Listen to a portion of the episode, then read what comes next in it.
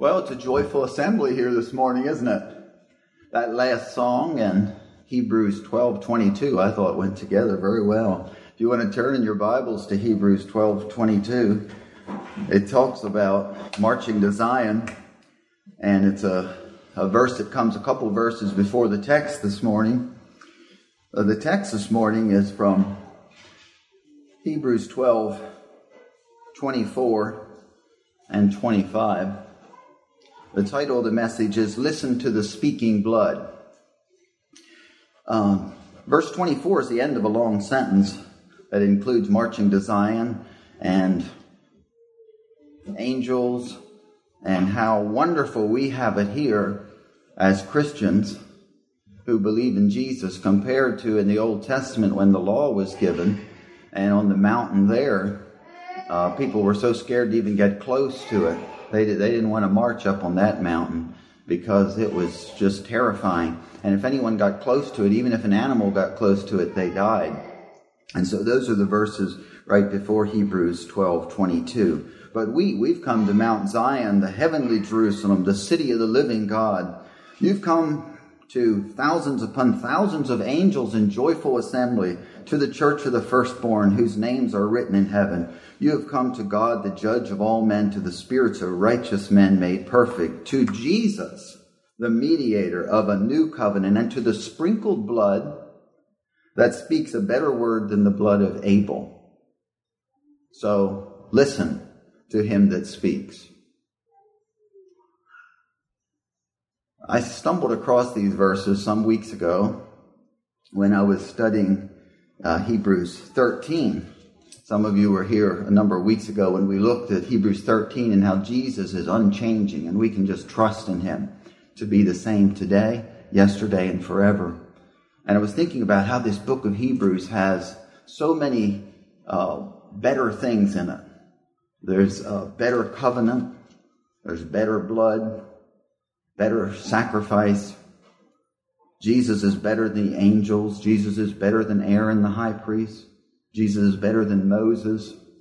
We have so much of a better life, we can't even imagine the difference in our lives as Christians compared to not being a Christian. And the blood of Jesus is speaking.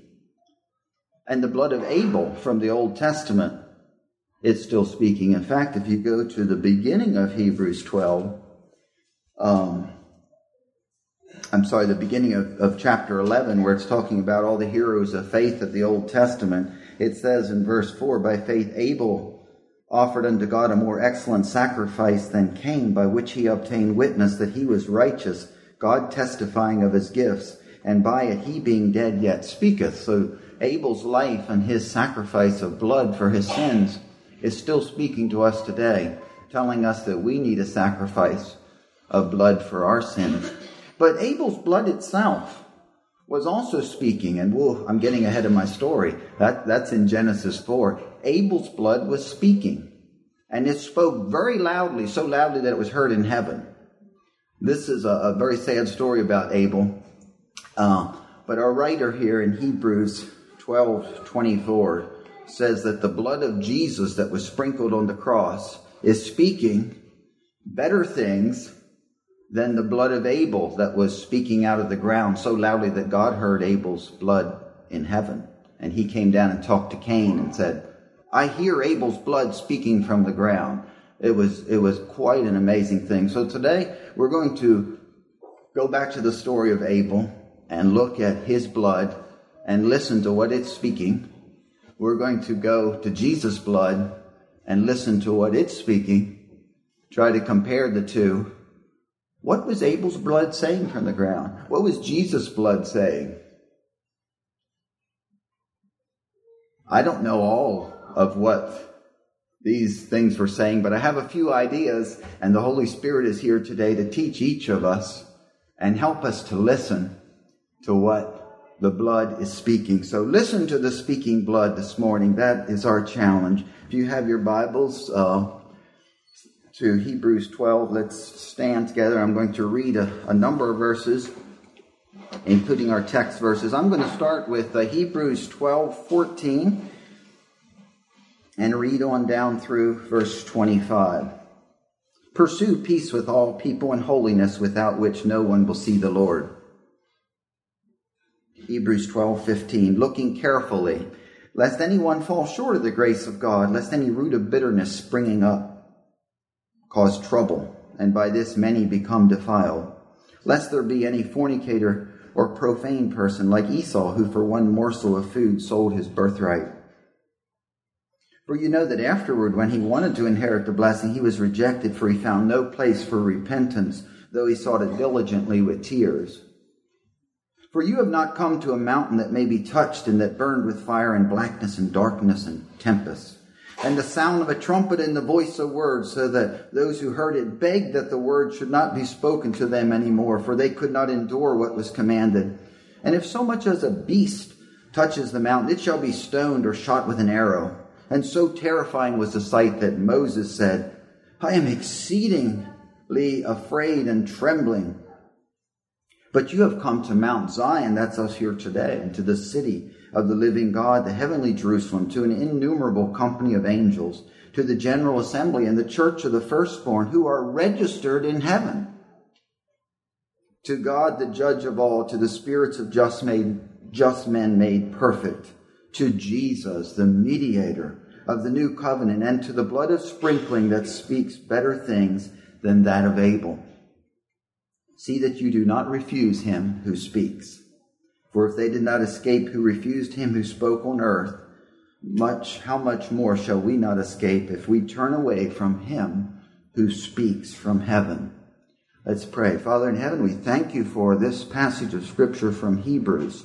We thank you that you're still speaking today through your word, through your Holy Spirit, and through the blood of Jesus, through the person of Jesus, the work of Jesus, the plan of Jesus.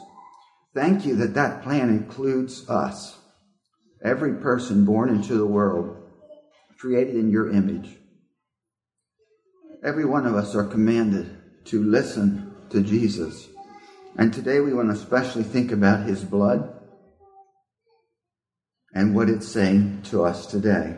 So help us with our listening. Help us to not only hear with our ears, but with our heart, with our lives, and carry out what you are telling us today. In Jesus' name, amen. You may be seated.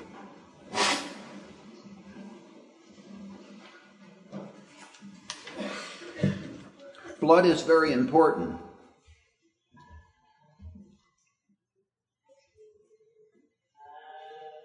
If you lose enough blood, you lose life.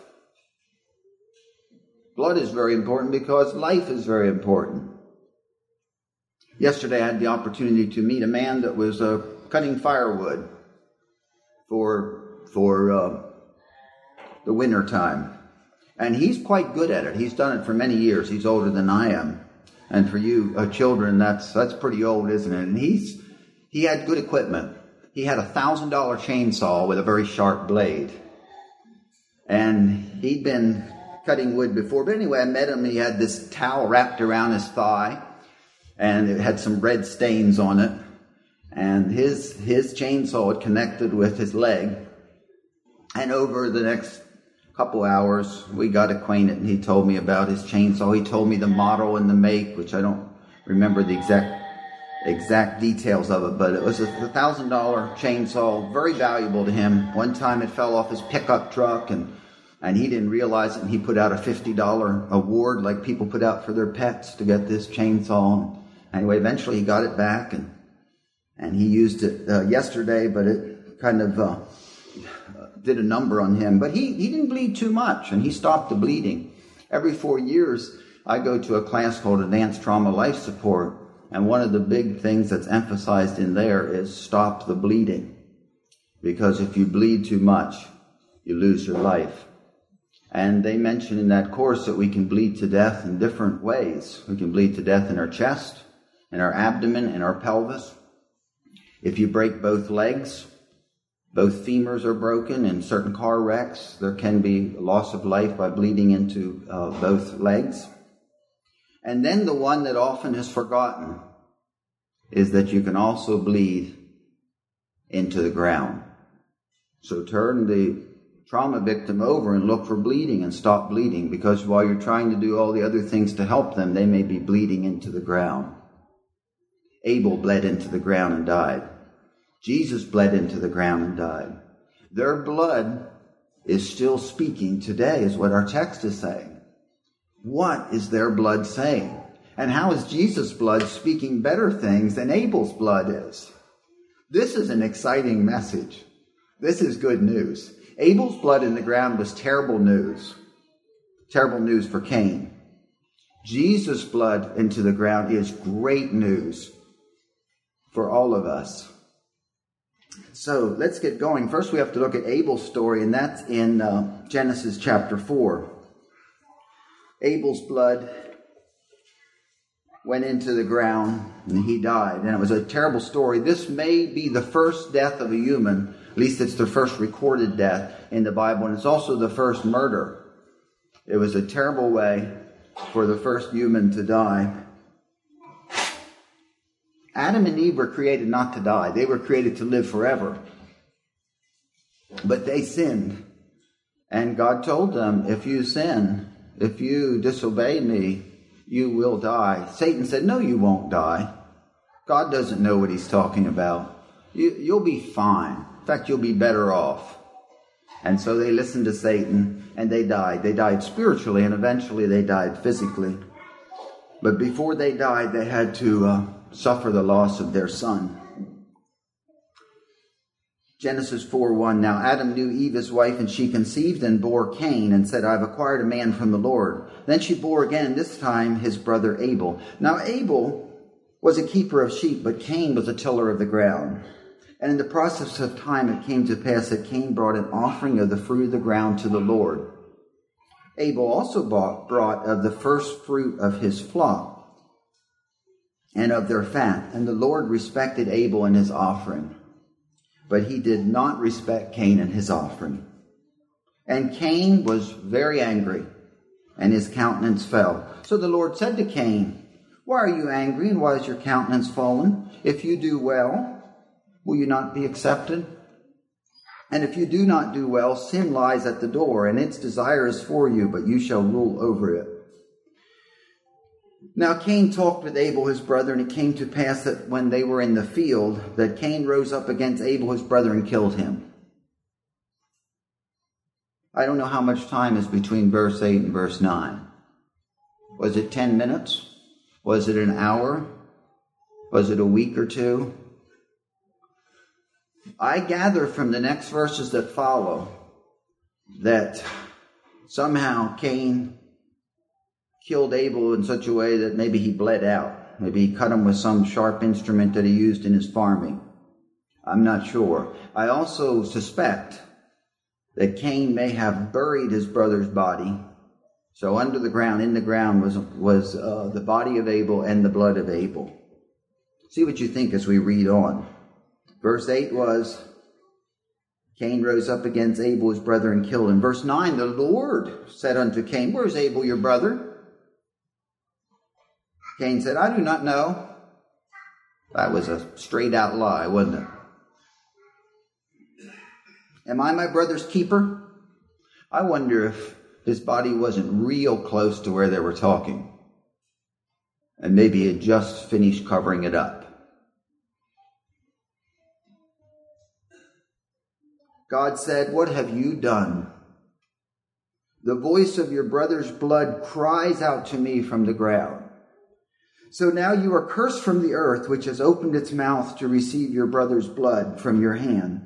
When you till the ground, it shall no longer yield its strength to you. A fugitive and a vagabond you shall be on the earth. And Cain said to the Lord, My punishment is greater than I can bear. Surely you have driven me out this day from the face of the ground, and I shall be hidden from your face. I shall be a fugitive and a vagabond on the earth, and it will happen that anyone who finds me will kill me. And the Lord said to him, Therefore, whoever kills Cain, vengeance will be taken on him sevenfold. And the Lord set a mark on Cain, a protection, lest anyone finding him should kill him. Abel's blood spoke loudly so loudly that it was heard different places, including it was heard in heaven by God. It was certainly heard in Cain's conscience as he was having the conversation with God. He was remembering his brother. And maybe Adam and Eve, and maybe all of us, in fact, we're able to listen to what it was saying. What do you think the blood of Abel was saying?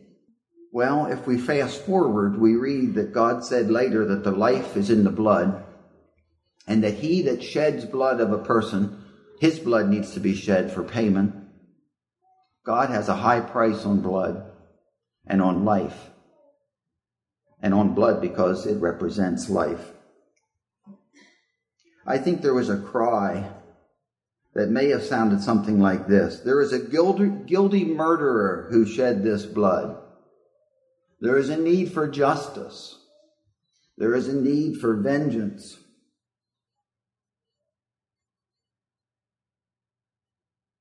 Cain was guilty of death. You notice God didn't say, Your punishment is that you're going to die. But Cain said, I'm going to get killed. The first person who meets me with this revealed that I, I killed my brother, they're going to kill me. God, in His mercy, came and talked to Cain. He could have struck Cain right there with death. God, in His mercy, set a mark on Cain to give him a chance to live his life and to seek God. God, in His mercy, limited how much punishment Cain had. And yet the voice of his brother crying out was, it's really a sad voice, isn't it? It's a voice, it's blood that cries out justice, vengeance. How about Jesus' blood? I'm getting into the next part of the message already. Jesus' blood says pardon. Jesus' voice cried out from the cross as his blood was sprinkling down. Father, forgive them.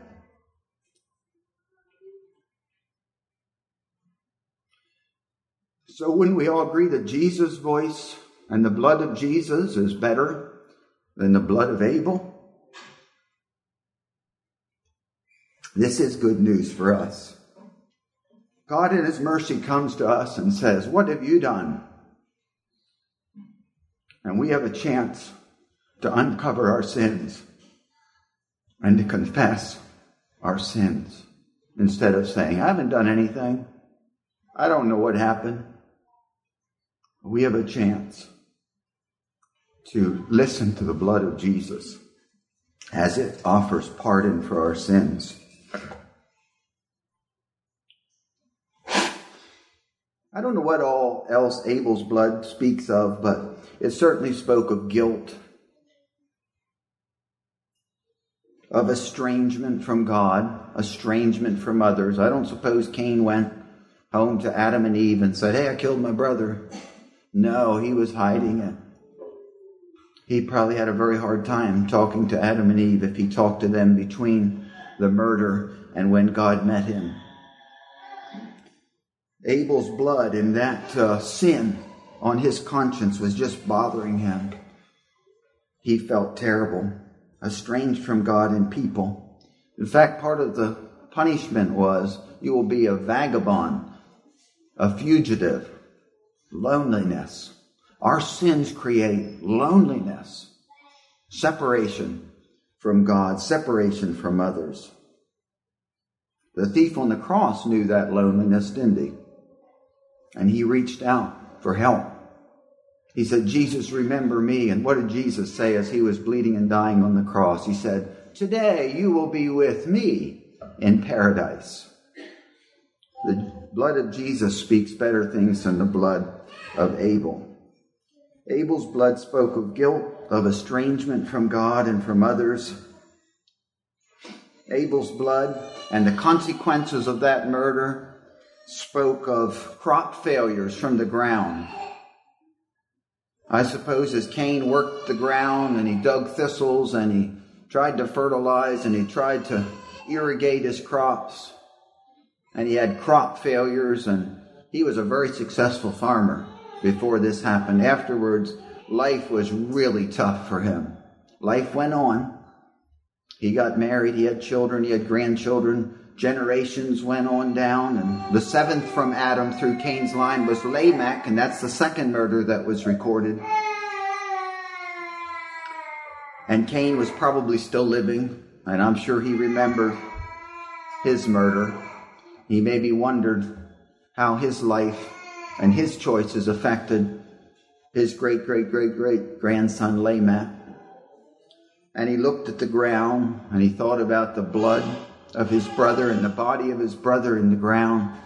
And he thought about the crop failures and all the trouble he had in his life because of what happened. Well, Abel's blood speaks of crop failures, of unfulfillment, of spinning our wheels, of failure. Well, I've touched a little on the blood of Jesus, but I'd like to mention four things. Some of it may be repetitious or whatever already mentioned, but we can't mention these things too much about the blood of Jesus. The blood of Jesus speaks. Instead of guilt, it speaks of forgiveness. Forgiveness of our guilt, forgiveness of our sins.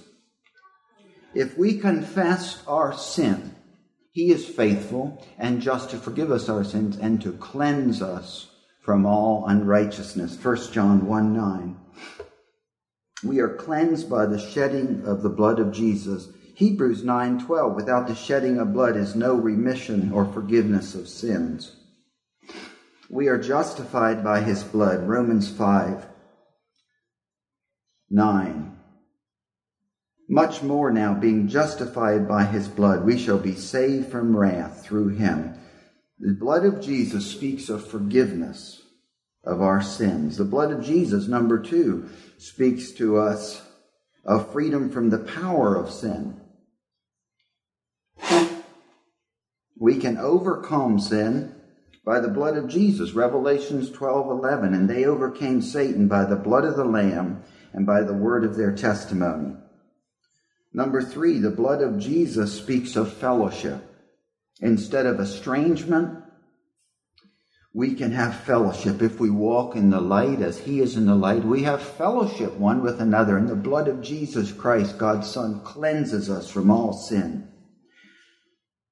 There's so much conflict in the world. There's so much conflict in families. There's so much conflict even in our own minds. But Jesus came to bring peace, to cut through the conflict and the confusion. Colossians 1:12 says Jesus made peace through the blood of his cross.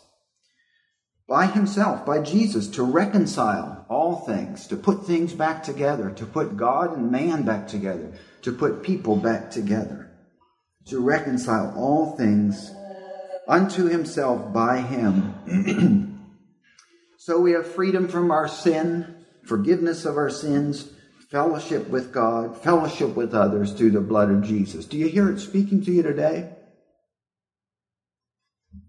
This is good news. Well, and the fourth thing I think it's speaking, and we could, I'm sure you're adding many more things that his blood is speaking. Jesus' blood is speaking of fruitfulness instead of emptiness. Now, First Peter 2 says that we are redeemed not with money, not with silver and gold, but we are redeemed. We are purchased with the blood of Jesus so that we can live a fulfilling life serving God, a holy life full of love toward others. This is quite an amazing passage. First Peter chapter 2, verse 18 and 19. I'm just going to read it in the NIV. For you know that you, it was not with perishable things such as silver and gold that you were redeemed from the empty way of life. Does that sound like barrenness, unfruitfulness? The empty way of life. The King James Version says, the vain conversation. Conversation means lifestyle in the Old English so our life or our lifestyle is empty, unfruitful, outside of Christ. But with the blood of Christ, we are redeemed from the empty way of life to live a life that's full of holiness and full of love toward others. If you read the verses around before and after uh, these verses, uh, Peter makes it clear we're to live a holy life, a life free of sin, and a life that's full of love toward others. A fruitful life is a life of love to God and love to others. We need to get our minds changed, don't we? We need to get our consciences changed. And the blood of Jesus can do that. Hebrews 9:14 The blood of Christ who through the eternal spirit offered himself without spot to God will purge your conscience from dead works to serve the living God.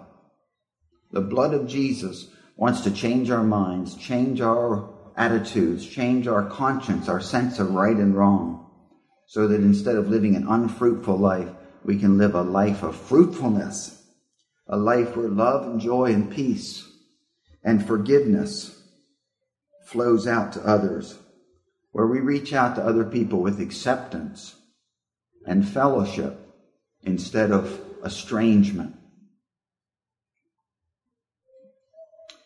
We can get all these resources through the grace and mercy of God. Hebrews talks about coming boldly to the throne of grace through prayer to receive mercy and grace to help in time of need. Hebrews 10:19 says, "We will come boldly into the holy place by the blood of Jesus."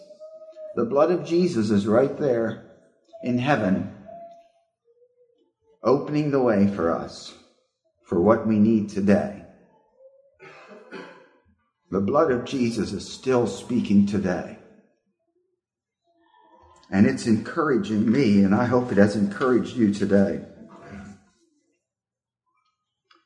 Will we listen to the speaking blood of Jesus? We each have a choice in that. It's up to us if we're going to accept what's extended to us. I would like us to uh, close this time by making a commitment that we would listen to Jesus and His blood. And we can do this in a prayer. Sometimes it's hard to put words to a prayer. But I like how the prayer in Song uh, 162 in the Life Song expresses it. You all know the chorus by heart. Now wash me, and I shall be whiter than snow. But this is a song, a prayer song, that talks about the blood of Jesus washing us. And I'd like, as we pray this song, that we really pay attention to the verses. The chorus we know well, and just look at the words of the verses. Lord Jesus, I long to be perfectly whole. I want you forever to live in my soul. Break down every idol. Cast out every foe. Now wash me, and I shall be whiter than snow. Maybe you've never prayed that prayer. You've never opened yourself up in faith to what happened on the cross where Jesus shed his blood. And he's, he's living today because he rose again through his death and his resurrection. And our faith in that, believing in it that it happened for us, we can be saved. Lord Jesus, you see that I patiently wait. Come now and within me a new heart create. By faith, I see the sprinkled blood of Jesus, and it's shed for me. By faith for my cleansing, I see your blood flow. We've been listening to the blood, and by faith, we can accept it. Jesus has accepted us.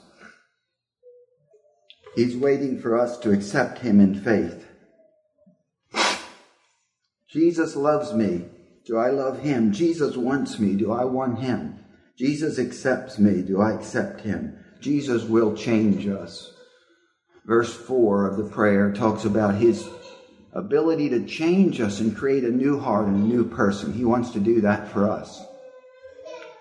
So, whether you're coming to Jesus for the first time today or whether you're coming for a, a recommitment, The important thing is that we come. And so, uh, come to Jesus. Brother Joe's going to lead us in the song. Let's stand and let's sing it and pray it prayerfully together. Amen.